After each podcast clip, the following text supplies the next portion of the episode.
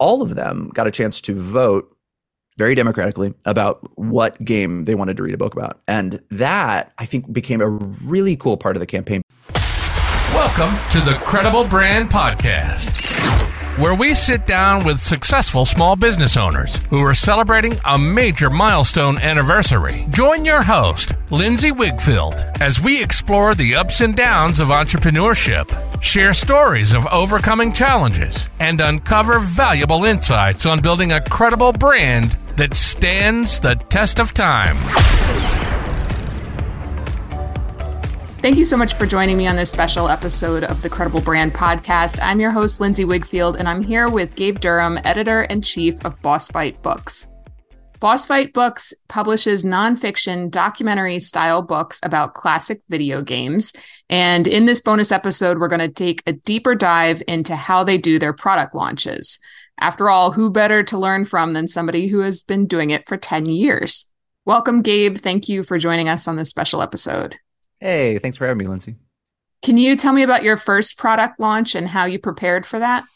Sure. So this is uh, 2013. I'd only months ago had the uh, kind of big idea for my company, which is what if there was a press that could do short historical books about video games that gets into deep dive into what makes the game so unique and sort of build out this big shelf of uh, interesting stories of creators and creations and to uh, to do that over time uh, like some of my favorite book series um, in the past like 33 and a third which did um, all these books about albums and so had the vision, was working our way toward it, found uh, five authors who were uh, kind enough to sign on with the press, uh, despite it not really quite existing yet.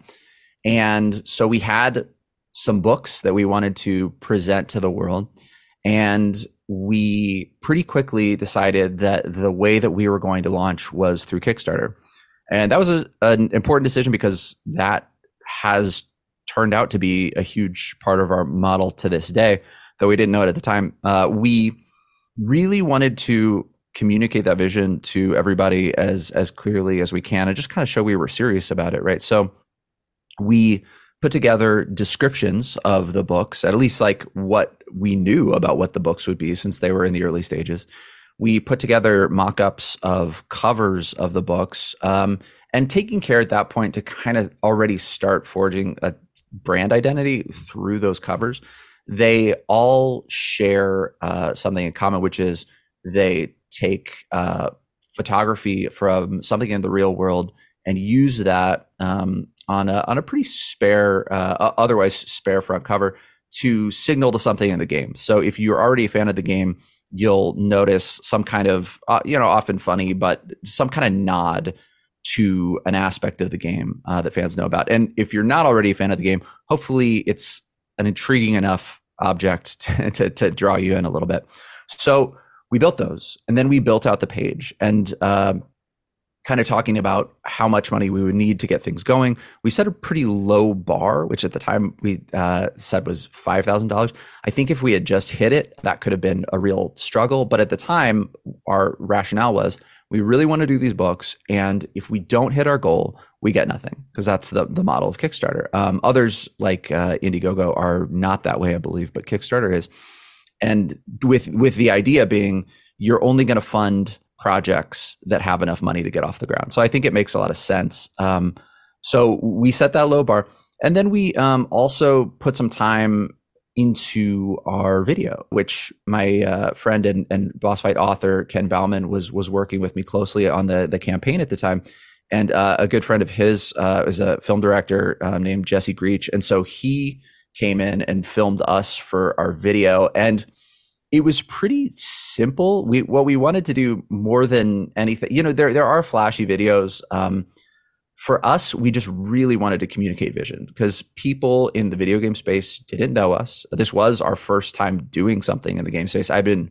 writing and publishing for uh, for a while at that point, but I had not done any video game projects. So we were sort of like introducing ourselves to uh, a new world that didn't know us yet. And so that was what we kind of put a lot into is like scripting that out, letting people know who we were, why we thought this was a cool idea, what we wanted to do with it. and going from there. And so that was so when day one launched, and it was a very exciting day one uh, because people found out about it and showed up. We had all those things ready to go and, and had kind of thought through a lot of the questions people might have. And then the last thing that we dreamed up at that time was well, we've decided on these five books about these five different video games. Wouldn't it be cool to have one title where our readers decide what the subject of a book is going to be? And that too is one of the things we didn't know at the time, but that has become a tradition. And so we had all these backers, and you know, there's all these different tiers that people can um, get just like one ebook for, uh, I believe it was five dollars at the time, or you can get the whole series and get the nice paperbacks and some bonus swag and, and that kind of thing.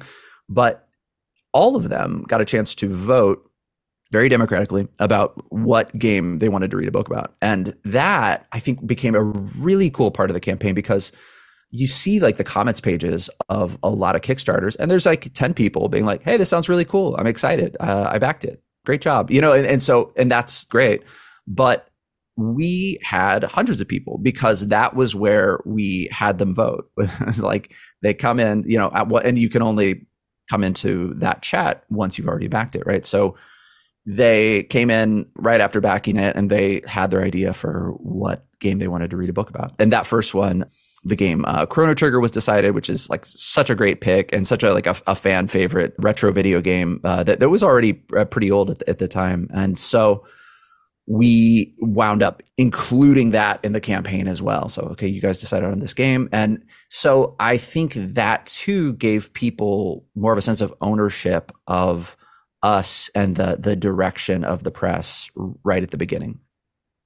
So you set a goal for 5K and yes. What did you get?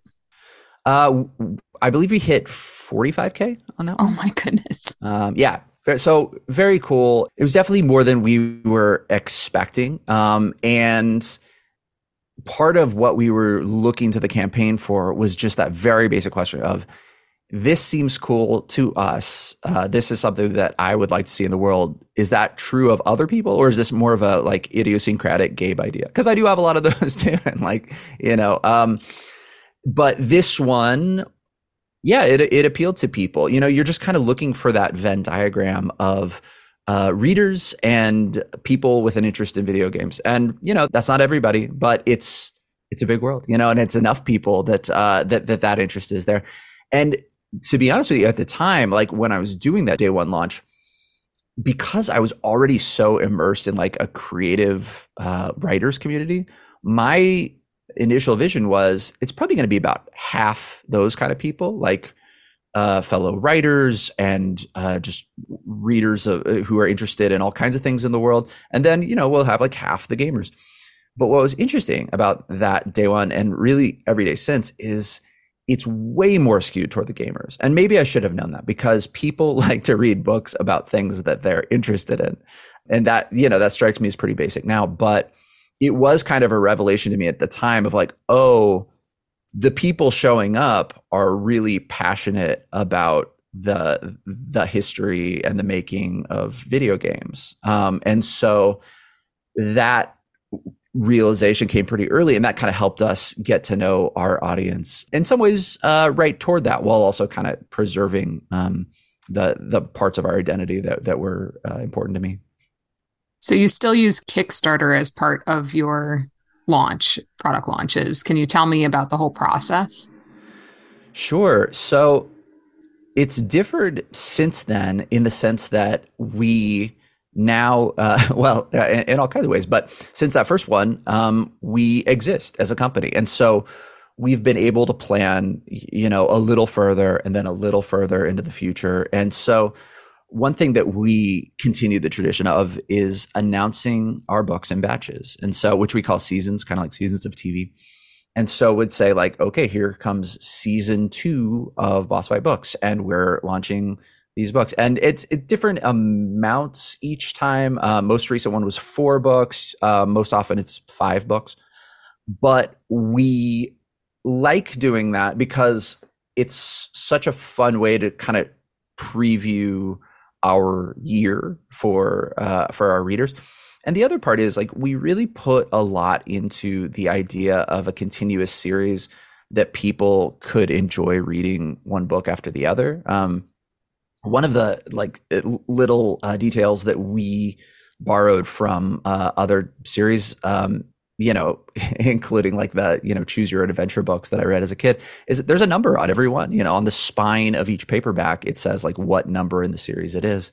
And so, you know, there's that's a little nod to collectability, but it's also a nod to like, hey, you could just read these straight through and and hopefully um, find something interesting each time. And so when we do that launch, we're kind of directing people, uh, if if they're interested, toward getting all the books. So we, our most popular two tiers are uh, all the ebooks. Um, you know, so you get five five ebooks, and they they'll arrive at different points throughout the next year. Or uh, all of the paperback books, and the the people who get the paperbacks also get the ebooks um, as, as, kind of a bonus in case they like to uh, read both ways. But that way, we can sort of cover our more uh, you know i don't know if it's more ambitious is word but more um, off the beaten path books uh, because some of our books are about video games where it's like oh that's that's such a huge fandom that's a slam dunk. And sometimes it's about a game it's and it's a take on a game that the author has where it's like oh i really want to read that. And i think other people will too but they might not know it going in. So it's kind of a great chance to catch people who might not have just automatically gone for a particular book and say, I think you'll like this one too. Uh, and we'll kind of incentivize you buying them uh, all at once through this Kickstarter. What else have you improved upon since your initial launch? Yeah, we have really thought a lot about how to uh, kind of honor that contract with people who are kind enough to pre-order these books through a Kickstarter. So the tough thing about being a Kickstarter backer is if you do it enough times is like eventually you might get burned. Like you might back a project and then it for any number of reasons goes up in flames. Um, you know, sometimes it's because people didn't know what they're doing. Sometimes it's like oh, life happened. so there's all kinds of uh, you know when we when we launched in 2013 it was still toward the end of that golden age of Kickstarter where people were just sort of enjoying the idea of it. But pretty soon after that, um, there's a little bit more uh, discernment on the part of backers in terms of like, is this going to deliver what I think it will? And so we've been really thinking hard about how can we make sure we are the ones who will deliver. And you know, and, and and things have happened in terms of especially like sometimes your timeline extends and uh, there can be a book that takes longer than you think it will. And as long as you communicate with people they are mostly fine with delays i found because they really just want the thing to be as good as it can be and they'll enjoy it whenever it comes. Like it's way more important for them that it be good that it be on time. Um, but we especially just try to mitigate for is there any chance that this book is not going to happen? And um, we have at times, and in through our processes, had a book that we sign with an author, and then something happens. Either they had lined up a bunch of interviews and then they didn't get them, and they found like, oh, I'm less interested in the project if I can't interview the creators, or their life gets in the way, or something I, I never even learned gets in the way. And so when we've had that happen a couple times, it's like, oh, well, we're we really don't want to be on the hook for something that uh, we can't deliver, and so that's why this is all just build up to this point, which is we work harder on the books beforehand. And so while in that first Kickstarter, we announced the books before they were very deep in the process, now they are pretty deep in the process. In fact, some of them are done.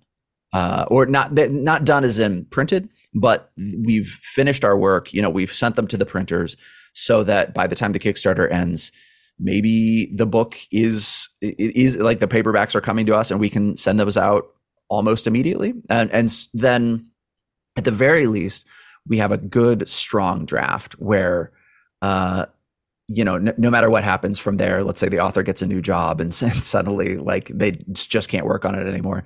Like we could finish the book, we could get it out. And so that's been really important to us um, to, to have those uh, deliverables and and then also to just um, kind of work in into the timeline the possibility that um, that, that, that things could go different and and give ourselves some wiggle room so that we do um, be able to to deliver uh, uh in, in, in time um, on what we promised. Does Kickstarter allow you to message the people who funded a previous launch and tell them about a new launch? Yes, they do. They've got some things in place where they don't want to have all the backers uh, confidential information, particularly their addresses. Um, they kind of uh, make those go away after a certain period of time. But what you can do is reach out to everybody. Uh, it's called a backer update. So you send out a backer update email to your previous campaign and say, "Hey, I hope you enjoyed this one. Look, we've got this." And so day one, you're sending all of the people from the first campaign to the second campaign, uh, assuming they uh, they still want to be on board. Um, that I've found gets less doable uh, over time because let's say I have five campaigns that I've done. I don't want to just blitz every single Kickstarter campaign that I've done, eh, which would have a lot of overlap with people, but also is different people every time. Um, and so at a certain point, we rerouted most of that to uh, our own email listserv, which is made up of our Kickstarter backers, but it's also made up of people who came to our Shopify store and said that um, they would like to join uh, our, our, email list and that kind of thing. So it's so it's coming from uh, all of these different places, and it gives us a chance to reach out to people without you know unknowingly uh, annoying them. Gotcha. So do you usually set a date for when the season is going to launch and then work your way backwards from there? Yes. That's yeah, that's exactly right. So we are thinking in terms of when would be good timing in the year, which most times of year are good. The the conventional wisdom is uh, don't do December. That's that's kind of the one thing, and and I would uh, I would agree with that too. I, I, don't think we have. We might have dipped into December, but like people, there's there's too much going on um, with the holidays. So, but beyond that, uh, it's all been fine. We've done summer, we've done winter, um, and we also go with the uh, tip that it's great to start on a Tuesday. Um, you're still getting them early in the week, but but Monday's done. It's that's also like a day of the week when people are used to a lot of things dropping, um, like uh, re- releases of of new um, new books and, and albums, that kind of thing. So it's just uh, it, that that works, and it also gives you um, a weekday to do day two and day three um, before because the the weekends can be a bit of a dead zone. True. Yeah. And I think Tuesday gives you time for other um, like news agencies to pick up on the launch and then yeah. they can publish on your behalf, give you a little boost. Yeah, that's totally true. And, and that's been huge. That was especially a big deal in our first campaign. Um, there's this sort of like this magical thing that can happen when you're first launching a company that you'll never really be able to recreate again, which is the sort of press release or the the announcement we are a new thing. We are doing this. And it is more exciting for journalists to cover a new company than it is to uh, cover an ongoing company. So you sort of have to get more creative after that to say, like, well, we're not new, but this book is new, and this author, it's this author's first book, and this is maybe this is the first book ever about this video game. So you know, there's things you can do, but uh, it is it, it, there are certain things that could get more challenging um, about getting coverage after that. Um, but on the other hand, you have more reach than you used to, right? Because you have more followers in social media than you did when you first started, and you have a bigger email list. And so you can kind of it, it's interesting. Like in the early days, you're really, really relying on other people to like pick up your thing. You have so little control over your messaging, and over time, you have a lot more, and that's that's comforting. Um, and it's more contingent on people who already know about you um, saying, "Yeah, I want to sign up. I want to. I want to do this again." So you spent time creating this email list and collecting email addresses from your website, from customers who purchased in the past, from Kickstarter. And what does the email campaign look like when it comes to a product launch nowadays? It's really a pretty simple email. You know, it, it's and in fact, like I've I've toyed with different levels of simplicity. Some where uh, I don't even say what the new are in the email, where I'm just really trying to like lead to the click through. So I'm like click through to the campaign and find out what it is. Um, I don't really know which of those two approaches is better, but I do think simple is better because really like you don't have to get into everything in an email. Like you, the email's job is not to explain every question that somebody would have about the new book and about the campaign because that's what the campaign is for. Like the campaign is mostly text. And, you know, over time, we've also found that, uh, building out a nice uh, homepage for a Kickstarter campaign is way more important than almost any other aspect. Especially, um, it's more important than video because I, I, do think I'm really glad that we worked hard on those early videos because we're sort of introducing ourselves to the world, and you know, I'm able to just sort of show up in a room, usually a room in my home, like like the one I'm in now, and just sort of speak directly. Um, but over time, we found a lot of people are just they're like yeah yeah yeah okay great and they just go right down to the campaign because what they're interested in is like what's the book? Let me see the description of the book. What does it cost? And so they they're they kind of already know what they want. And so the mo- the best time spent is just really making sure that that page looks nice and that it answers all the questions and it's it's well written and all of that stuff. But you asked about email and one of the things that i have been playing around with. And I, I think we'll do again. It's more work, but it's also more fun. Which is so during our most recent Kickstarter, which was our most successful, our season six campaign, we tried out this thing where we only we announced that we're doing four new books, but we only announced the title of one of them on our day one launch. And then we kind of created like, you know, just, just sort of like question mark spaces uh, on our page for the next ones. And what that did was, I, th- I think it's a winds up being a softer day one than you would normally have. But the issue that we'd run into in the past is we kind of burned through all of our cool stuff on day one, which is to say, here's the books, here's what they're going to be about, here's the authors, here's you know, we just go boom, boom, boom, boom, boom. It's very exciting, and then day one ends.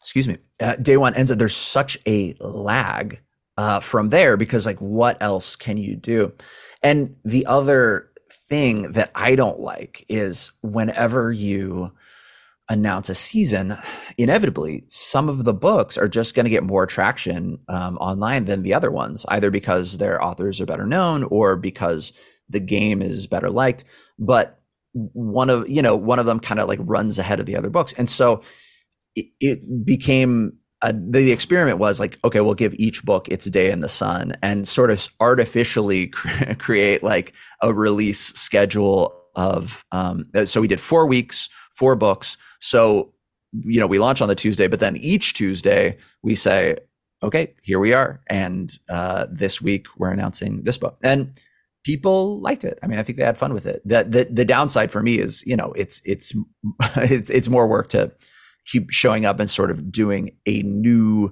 mini launch every time. And of course, you know, look, I'm on the West Coast and I'm always trying, like every time I do this stuff, I'm getting up so early to catch, like to be there right at the beginning of the day, Eastern time. Um, and, but I, you know, I, I think it proved worth it. Like I said, this was our biggest campaign. And so, and I think like people sort of enjoy that gamified aspect too, like, oh, what's it going to be? And sort of like guessing at it a little bit themselves and that kind of thing.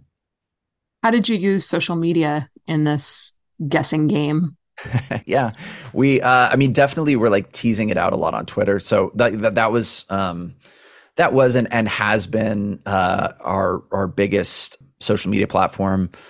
It has the most uh, reach in the gamer community. It's it's big with writers. It's big with journalists. So it's kind of it's the newsiest one, um, and I think it still is. Um, you know, despite all the the X stuff and, and all the the changes that have uh, that it's it's undergone.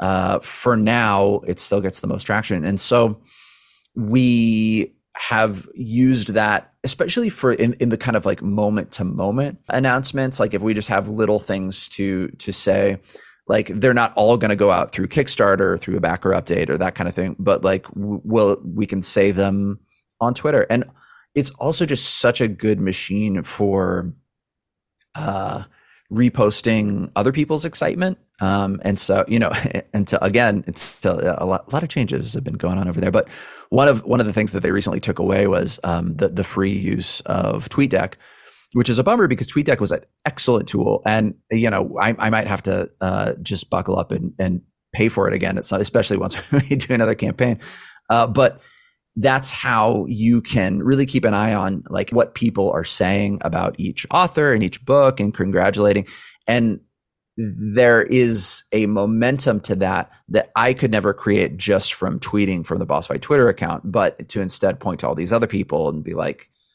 this person says that they're excited about this book and here's why. And, you know, they might have takes that we don't have. And just, I think just seeing the number of people who are excited about a thing just naturally uh, really helps. And so keeping that going is a huge part of running a campaign as well.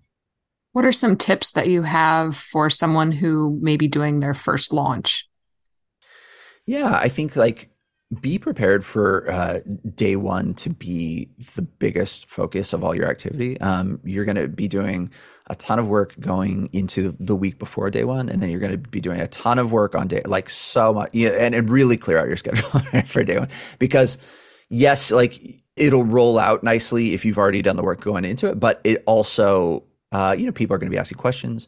Uh, you are going, you know, uh, you, you, might have a, a, bigger team than I do, which is great. But if if not, you know, if you if you have that kind of DIY vibe, then you might find that people uh, have all kind of questions, or they come out of the woodwork. They're like, "Oh, I have an idea for a book," and you look at it, it's like someone who it like this is a bad time, but uh, that's very interesting, and I do and I do want to hear for you. So you have all kinds of uh, thoughts and ideas, or somebody being like, "Oh, the way you worded this, uh, I didn't know if you meant this or this," and you have to like get on the page and kind of clarify some things.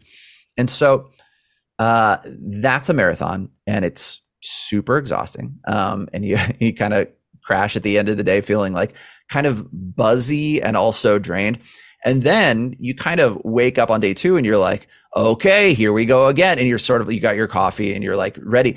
And the the dip is so appreciable that I think a lot of people freak out a little bit because it's like, oh, what went so wrong that suddenly uh, I'm getting so much less traction?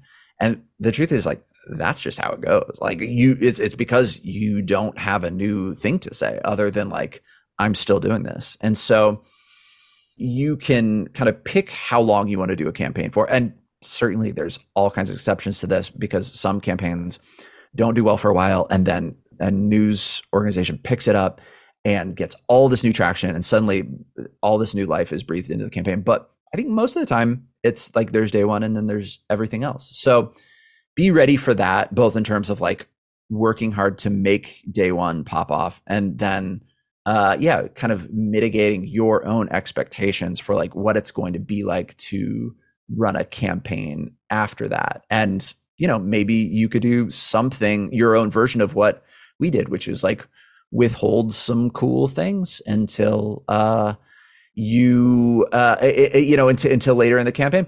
And I think stretch goals are a really natural part of that, which is um, if, if you're not uh, Kickstarter literate, stretch goals is uh, something where as the number goes up, you promise to add different things to the campaign. So often that's like, oh, well, if we get to $10,000, then we'll add this cool bookmark that we designed. If we get to $20,000, then we'll uh, give away this um, free ebook that's like uh, also a part of it. And so you want to be really careful with those because, again, you don't want to overpromise. But I think that you do want to add them because it's another way of gamifying the process, giving people an interest in your own success that is both like uh, very nice of them and also like, oh, it's in their own best interest if this does well.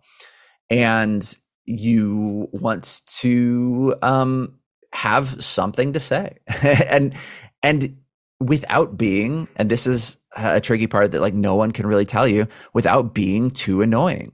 Because at a certain point you could hit diminishing returns where people are sick of hearing from you. And you don't want to become that person on the internet that's just so self-marketing that it swallows up everything else have you ever used influencers or user generated content to promote your launch a little bit we have never um like invested money into influencers but what we do sometimes is we like to send people a preview um, of the page. You can once you've built out the page, you can kind of send it to whoever you want. And if there's somebody, and particularly like the the most useful people I found are the ones where it's like, oh, this is absolutely for them. You know what I mean? Like if it's somebody who loves this game and talks about it all the time and you're thinking like oh this is somebody with a lot of reach and they might be uniquely excited about this book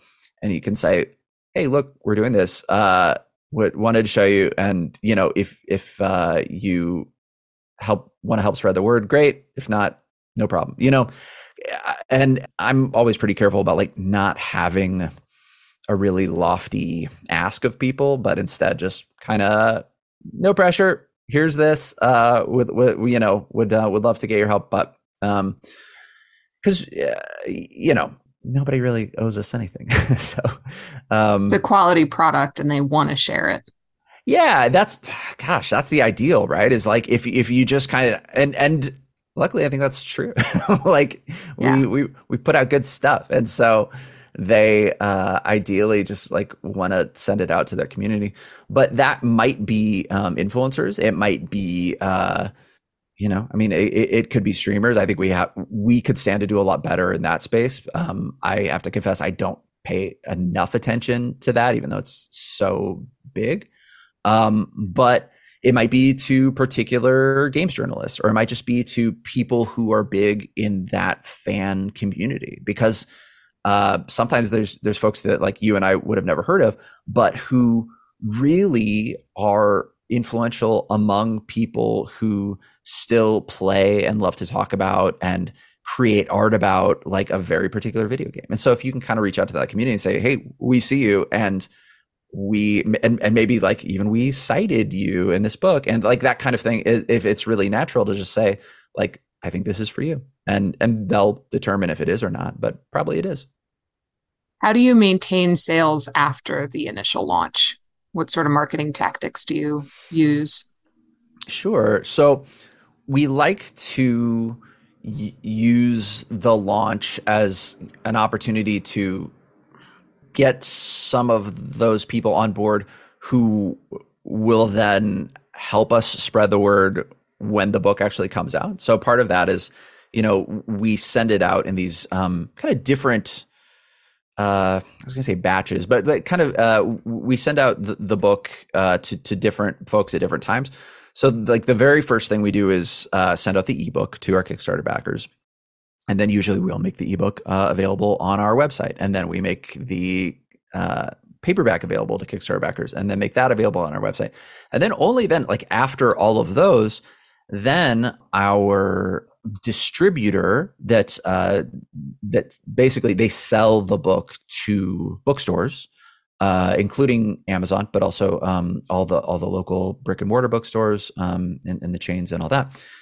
Then they uh, will get into stores, and only like once they have it uh, in stores do we do the official release date of that book. And so, like my point to, to bringing up all those phases is each one of those is kind of an opportunity to um, have a little bump in terms of like people's awareness of the book. It's it's something to announce. It's something to like say on social media is like, hey, this this is out in this format, and you can get it here.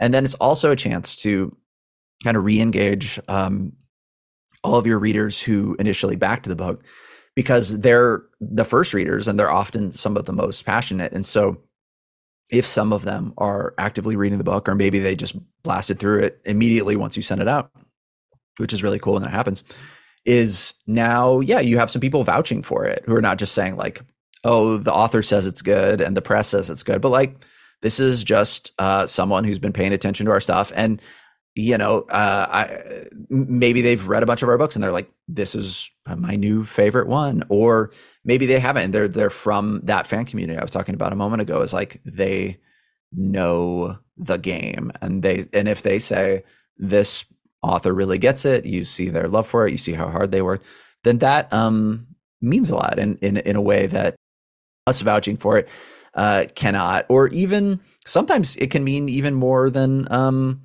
a book review to particular people because um, if, if the person who's saying it um, carries enough weight uh, within a particular community.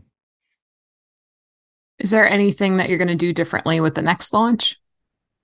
That's a good question. I think that we're going to continue this um, one, one at a time thing. We've also experimented with, we've done a couple of book launches that were single book launches, and we could do that again at some point. Um, I'm not exactly sure yet what the next one is going to look at, and um, it's going to be partly determined by what happens with several manuscripts in, in the coming months. But it could be that we, um, you know, we have one uh, book that's really ready to go and that we um, are excited about, and so we're like, okay, well, let's let's do a, a single book campaign. Um, what I found it the the benefit of that is you can really create a nice, clear, concise message in a way that's harder with the season. Um, it would be asking too much of our readers to do a Kickstarter for every single book. I think they would get exhausted. But to occasionally just do a one-off, um, it can be nice because we can just be like, Boss Fight is doing about about the history of this game, and you can kind of make the game the focus of it, and you can theme the page after the game uh, in a way that's that's cute and appealing. And so we we did that um, once with this uh, book about uh, the Atari game Breakout, which was um, this is a, a, a, re-release of a book from the 80s, and it was such a different thing than what we usually do that we are like, it's just not included in a season. Let's give it its own. And then more recently, we did our book about Goldeneye, which is you know in a lot of ways pretty similar to what we usually do, but we did a hardcover deluxe version in addition to the paperback. And because we were launching that, we thought like, well, let's like give this its own thing and give people and it was kind of an experiment on our end too to see if um if people wanted that. And so we that's just to say like we're always tinkering. Like and we're I, I think it's it can be nice to to keep it interesting and to and to keep experimenting. Um and um i i think part of that is just sort of looking at where you are at in your own release schedule and also like looking at the the what the project in front of you and being like how might people best receive this instead of like what do we always do? Um because i because people will follow you to, to different formats and and i think like trying things can be uh exciting for for your um followers too. Yeah. So talk to me about your pricing strategy. Yeah. So when we're talking about crowdfunding, um, one thing that you really want to do is your homework ahead of time because you don't have certain things in front of you if you are pre-funding, but you really want to know how much it's going to cost. Like, you know, I'm in book printing, so uh, how much it's going to cost to print the book and then to ship the book. Um, but whatever you're selling, if it's physical objects, um, there could be some surprises in there, and you definitely want to create a little wiggle room for yourself uh, Kickstarter, for instance, they take five percent right off the top for themselves, um, and they they should they, they, they do a lot of good work. But there also is another almost five percent that goes, uh, I believe, to the banks or you know whatever they use to um, transfer money around. So you kind of want to build in that ten percent that you're thinking about, like we're not getting this. You also, you know, every time you look at a crowdfunding campaign, they factor in all of the shipping money into the number that they uh, emblazon on the top of that page, which looks really cool. So you're like, wow, look at all these tens of thousands of dollars. And then, you know, a chunk of that is just going to the US Postal Service or UPS or FedEx. and you really want that number to line up right and I, you know i'll say like I, I wish i could say that i figured this out early on and just did it perfectly every time but even fairly recently um, we found that there was a huge jump in the amount of money that it costs to send uh, our books to uh, a lot of countries internationally um, and that was something that had been pretty consistent for a lot of years. So I got a little complacent about it. I was like, oh, I'm sure it's about the same. And so I just priced it as we usually did on a campaign, only to find after we finished the campaign that I had really undercharged on some of those. And so, like, the cost to send out those books, uh, it was eating into it, probably to the point that we weren't making any money on those sales. So because uh, international shipping can be so expensive, you just really want to do your homework and, and make sure that you get those numbers right. Um, because that can be it can be such a bummer to be like, oh, look at all these orders, and then to have it suddenly eaten up um, by all that. And the, the other thing I'll say is like, price your products um, according to what you really want the top number that someone could possibly pay to be. Um, I'm, I'm sure I could have said that more concisely, but what I mean is you have to um, create a, a retail price for your, uh, again, books in my case, but for your product that can go down because you don't want to sell something that's so low that it really has to stay at that price. You want to sell something that like starts at a higher price and then you can do a big Black Friday sale and it's 20% off. But like if you don't have the margins to declare something 20% off, then it just has to stay at that top retail price at all times. And you want to communicate the the value of what you do. And I think I struggle with that a little bit in the early days because I had not run a press before. I had not run a company before and it felt a little bit of imposter syndrome of like who am i to charge people you know uh, $15 for a book you know but the answer is uh, I, you know i'm just like uh, anyone who uh, puts out something that they think is valuable and i and i and i can and i should and that's uh that's really important to communicate to people not just that like we need this money to keep doing it, which is true, but also like this is valuable. This is a product that's worth your time. And you can always uh, cut it down from there for sales or for distribution to stores or that kind of thing. But yeah, make sure make sure it's high enough. So your current Kickstarter campaign is season six, and you have one digital book for eight dollars, uh, hmm. the two digital books for fifteen, and then you have a couple different options. What would you say?